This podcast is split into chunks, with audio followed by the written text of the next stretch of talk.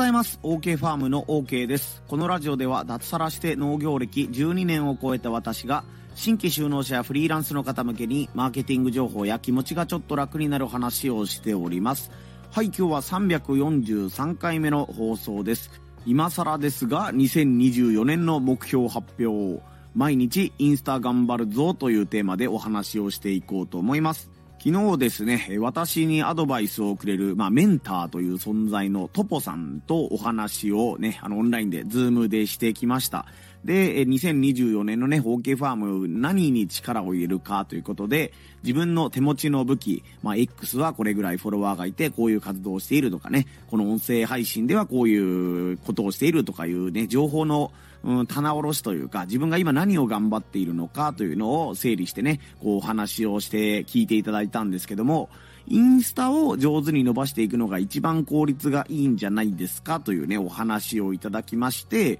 僕もそのトポさんとね、壁打ちをするうちに、あ、そうだな、インスタを頑張ってみようかなという気になったので、今年はインスタをね、頑張って伸ばしていこうという風なことについて今日お話をしていこうと思います。今日の3つのポイントです。ポイント1、OK の武器を活かしやすい SNS。ポイント2、他の SNS にも応用が効く。ポイント3、まずは毎日ストーリーズ投稿。この3つでお話をしていきます。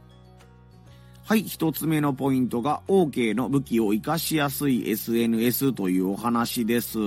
やっぱりまあインスタグラムというと、この写真とかね、動画を共有するアプリというイメージを持っている方が多いと思います。で、私、もちろん本業は農家なので、撮ろうと思ったら、写真のネタっていうのは多分いっぱい日常に転がっているんですよね。もう見飽きているような気がしますけど、ね、畑とか土というのが、私たちは当たり前なんだけど、もう東京とかね、街中のコンクリートジャングルというところに住んでいらっしゃる方からしたら、うわ、土を久しぶりに触ったとか、鳥の声を久しぶりに聞いたとかね、え僕らからしたらもう当たり前のものが当たり前じゃないという人が世の中にはたくさんいるわけです。まあもちろんそのね、自分の農業を通しての写真をいっぱい撮れば、ネタ提供としてはたくさんあるというのはもちろん僕自身は、えー、分かっているつもりでいたし、今までもね、えー、そういう投稿を頑張っていた時期があるんですけども、それでもやっぱりなんかね、めんどくさいとか、何のためにやってるんだろうっていう、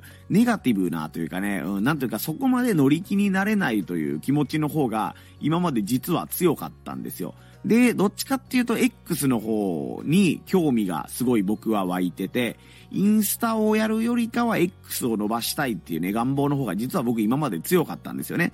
インスタはあくまで写真を切り取ってその風景を説明するみたいなイメージで、X、まあ昔言うとこの Twitter っていうのは自分の考えていることの言語化というか、うん、まあ言い方が適切かどうかわかんないですけど、インスタは野菜を買ってくれるお客さんに向けての発信で、X の方は同業者、周りの農家とか、フリーランス、経営者の方に向けての情報発信みたいな位置づけで僕は考えていました。まあそして X の情報発信を頑張っていく中で、いつの間にか僕はこの音声配信というものの魅力に取り憑かれていって、えー、音声を聞くのが好きだというところから始まって、今ではこうやってね、必ず1日1つ放送をするというぐらいの、まあ、音声ジャンキーと言ってもいいんでしょうか。えー、自分で必ず音声を、えー、作るのが楽しいという性格になっていました。で、そこで、なんかね、あの、インスタと音声の相性があんまり良くないというか、X と音声の相性の方がいいということなので、ますますね、インスタからこう遠ざかっていたんですけども、今回このトポさんとお話しすることによって、やっぱりあの身近にネタがすごいね、写真とかそのね、あの、写真に収めるもの、素材という点でも、うん、すごい有利に立てるし、自分が売っていくお菓子とか、これから新発売するスープとかね、えっ、ー、と、お客さんに伝えられるものが多いんじゃないかなということを再確認したので、まあ久々にインスタに力を入れていこうかなという気にね、再びなったというような次第です。ちなみに3年4年ぐらい前だな、コロナが来る前なので、2019年とか20年あたりにインスタ一時すごい頑張ってる時期があって、現時点でね、フォロワーが今ジャスト2800人なんですよね。この音声収録時点、収録している時点で2800人です。なのでね、当然ゼロからこうアカウントを伸ばしていくよりも、この2800という数字を上手に使っていった方が、うん、なんというかね、あの、伸ばしやすいのは間違いないかなと思うので、この音声配信はね、1日1放送するというのはもちろん今まで通り継続していくんですけども、それと並行して X の方の投稿を頑張っていこうと思っています。もう一つ余談で言うとね、あの、この昔、その、インスタすごい頑張ってたっていう時期に僕が取り組んでいたことは、えー、ね、あの、じいちゃんの、えー、動画を上げるっていうのが日課というかね、あの、ルーティンにしてたんですよね。当時92歳とか3歳だったんですけども、ね、OK じいさん92歳とかね、そういうハッシュタグをつけて、今日のじいさんのね、あの、農作業風景みたいなことをやってたんですけども、もうどこかのタイミングで、あ、これずっとじいちゃんをコンテンツにするの無理だなっていうふうに思い出したタイミングがあるんですよね。まあじいちゃんが、あの、ちょっと病気になったりして入院したりして畑を離れないといけないとかいうなった時に、なんかね、あの、病床にいるじいちゃんの写真を撮る気には本当にならなかったし、帰ってきてもね、前よりもやっぱり、あの、しんどそうにしているなとかね、前は、うん、30分ぐらい動けていたのが、5分作業したら休んで、ね、ちょっとしたらまた5分作業してっていうところを見て、なんかこれをずっと続けていくのは自分の中でもちょっとしんどいなというふうに思うようになって、まあインスタのね、自分の中ではネタがなくなったみたいに思っていたというところも実はあったりします。まあちょっと余談もあったりしたんですけども、とはいえやっぱりね、あの自分の持っている武器っていうのと、このインスタというのはね、相性がいいと思うので、このインスタというのをね、頑張っていこうと思います。二つ目のポイントが他の SNS にも応用が効くというお話です。まあ、具体的に何を頑張っていこうかという時に、まずはストーリーズですよね。24時間で消えちゃう投稿。で、既存のフォロワーですね。僕のことをすでにフォローしてくれている方が見て、あ、今日はこんなことやったんだとかね、あ、ここで商品が買えるんだとかいうね、えー、チェックできるようになっているのがストーリーズと言われているものです。ストーリーズはもうすでにね、フォローしてくださっている方向けの情報発信というような位置づけになります。そしてもう一つ取り組もうと思っているのが、まあ、リール動画、ショート動画と言われるやつで、これは完全に外に向けての、僕をフォローしていない人に向けての発信というのがね、基本的な考え方になります。で、いろいろと運が良くてですね、僕最近身近な方で、あの、在宅で仕事がしたいんだけども、なんかいい仕事ないっていうふうに僕にね、あの、相談してくれる方がいたので、その方に、あ、じゃあ僕がこういう動画作ってほしいからショート動画作ってくれないっていうふうにお願いしたら、やったことないけどちょっと頑張ってみるっていう方が一人見つかりまして、その方にね、今、動画のなんて言うんだろう、練習をしてもらっていますというか、動画作りをその人に頑張ってもらってます。まだ始めたばっかりなので、全部ね、あの、お願いって言ったらパッと返ってくる状態じゃなくて、僕の方がね、こういう感じで作ってくださいとかね、このアプリ使ってくださいとか、そういう時はこういう編集をしてくださいとかね、教えながらやっている感じなんですけども、その方にリール動画のね、外注をお願いしようと思っています。当然その方にね、報酬を払わないといけないので、全然成果が上がらなかったらもちろんね、赤字というかね、やっても意味なかったわということになると思うんですけども、うーん、なんというか、適切な内容を組んで、適切なね、その、動線というんですかね、インスタに来てもらって、その後ね、自分が作っているお菓子とか、ごぼうとかね、商品を買ってもらえるっていう流れがきっちりできていたら、うん、例えば数字は適当ですけど、うん、5万円その方にお願いして動画を作ってもらうことにより、こっちの方は利益がね、10万円以上上がるということになれば、それはもう完全にこっちの大勝利ですよね。自分は動画を作っていないのにお金を払うことで動画が出来上がって商品が売れるようになるという流れが作れていったらいいなというふうに思っています。そしてこのね、あの、リール動画、ショート動画というやつは、まあ、TikTok とかね、YouTube ショートとか、いろんなところにそのショート動画というのは横展開することができるんですよね。全く同じものを上げるというわけじゃないんですけども、基本はその外注の方に作ってもらった動画をもとに、僕がちょっとだけ設定をいじって、違うメディアにね、えー、インスタに上げたものと似たものを、えっ、ー、と、TikTok に上げたりとか、YouTube に上げたりということができるので、非常にこれはコストパフォーマンスがいいんじゃないかなというふうに今のところ思っています。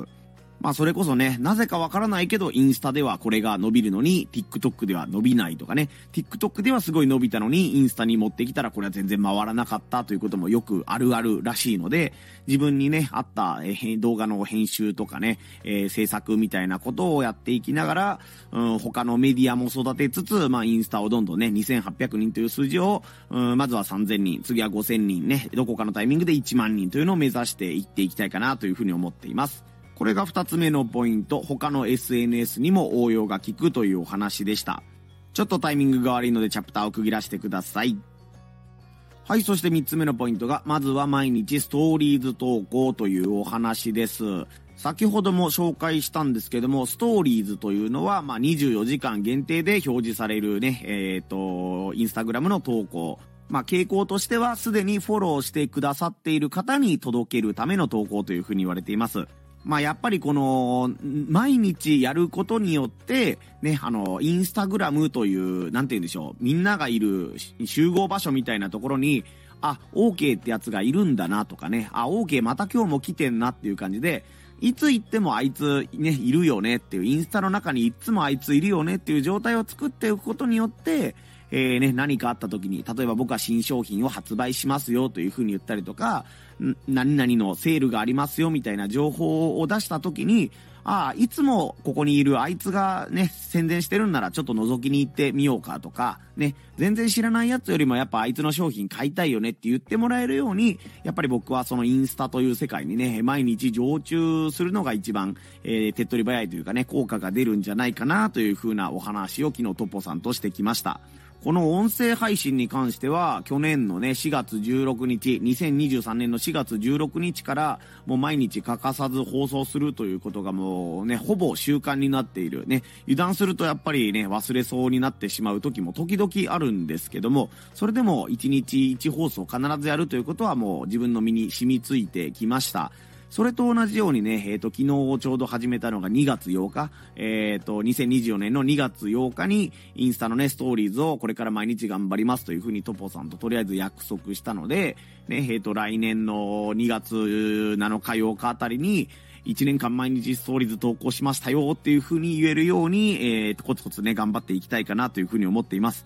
うわ、今気づいたけど、これ覚えやすくていいですね。2月8日時点で、フォロワー2800人だったんですよ。これ覚えやすくていいな。2828。28そばかとかなんか、適当に自分で、えー、なんかね、言葉をつけて覚えたいと思うんですけども、ね、2月8日から数えて、1ヶ月後にこの2800人という数字がどうなっていくのか、みたいなのをね、自分でも追いかけながら、楽しみながらね、えー、なんか無理やり頑張るというよりは、うん、やってった方が楽しいだろうな、みたいな気分に今なっているので、ね、この間紹介したあのね、神モチベーションっていう本にも書いてあるんですけども、ね、あの、やらないといけないとか、頑張らないといけないっていうんじゃなくて、ね、あの、歯磨きをね、あの、無意識、無意識というか、寝る前に歯磨きをしないと気持ち悪いみたいな気持ちになるように、うわ、今日インスタやらずに寝てしまうところだった、気持ち悪いっていうようなね、えー、やってるのが当たり前っていう状態になるように、自分でもね、いろいろ気持ちよく取り組めるように工夫をしていきたいかなというふうに思っています。えっ、ー、と、概要欄かチャプターのところにに僕のね、インスタのリンクを貼っておこうと思いますので、あ、こいつインスタやってたんだ、知らなかったわ、という方はぜひね、そちらの方も覗きに来てみてください。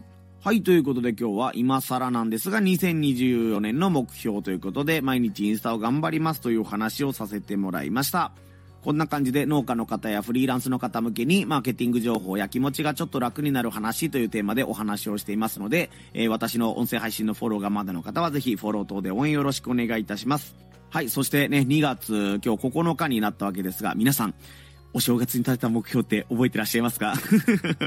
ま僕は全然、なんというかね、あの、えー、こんなことやりたいなっていうのは、過剰書きにはしてるんだけど、まだ全然ね、あの、2020年これやりますっていうのが全然まとまってなかったので、ようやくね、あの、2月8日、昨日に、とりあえずインスタを毎日頑張りますということを、えー、追加でね、音声配信も頑張るに加えて、インスタも頑張りますという目標を設定し終えましたという感じですね。まあ僕と同じように、実はまだ目標を立ててない、ないんだよね、なかったんだよねっていう方もいると思いますし、ね、1月に立てた目標が2月に入った時点で、ああ、もう今年の目標これ達成無理だなとかね、半分諦めモードに入ってる方とか、いろんな方がいると思うんですよね。で、僕いつもこの音声配信で言ってるんですけど、ね、目標っていうのはあくまで自分のものなので、ね、上司のために作る目標とか、会社のために作る目標とか、自分のそのクライアントさんのために作る目標というのではなく、自分自身が年末にこういう気分でね、えー、頑張れていたらいいなとかね、楽しくなっていたらいいなというふうにたつけ、作るための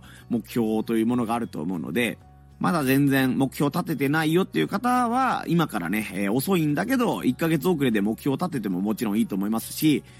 明らかにこの目標無理だったなっていう方は、修正目標をね、立ててみても全然僕はいいと思う人なので、僕はとりあえず2月8日から本格的にこのね、2024年の目標をスタート、ね、決めてスタートさせますので、えー、ね、目標に対してネガティブになっていた方は、私と一緒にまた2月9日から頑張ってみてはいかがでしょうかということで、お誘いのお言葉をちょっとかけておこうと思います。こうやってね、やっぱりこう誰かに宣言しないとすぐ目標っていうのは忘れちゃったりとかね、自分の中でふわふわしたものになっちゃうと思うので、ね、今年こんなこと頑張りたいですとかね、えっ、ー、と、修正して今からこれで頑張りますとかいうものがあったらコメント欄とかでもぜひまた教えていただけたらと思います。はい、そして皆様腰痛にならないように肩を上げ下げしたり腰を回したりしながら今日やるべきことに向かって頑張っていってみてください。ここまでのお相手は OK ファームの OK でした。また遊びに来んさい。ほいじゃあまたの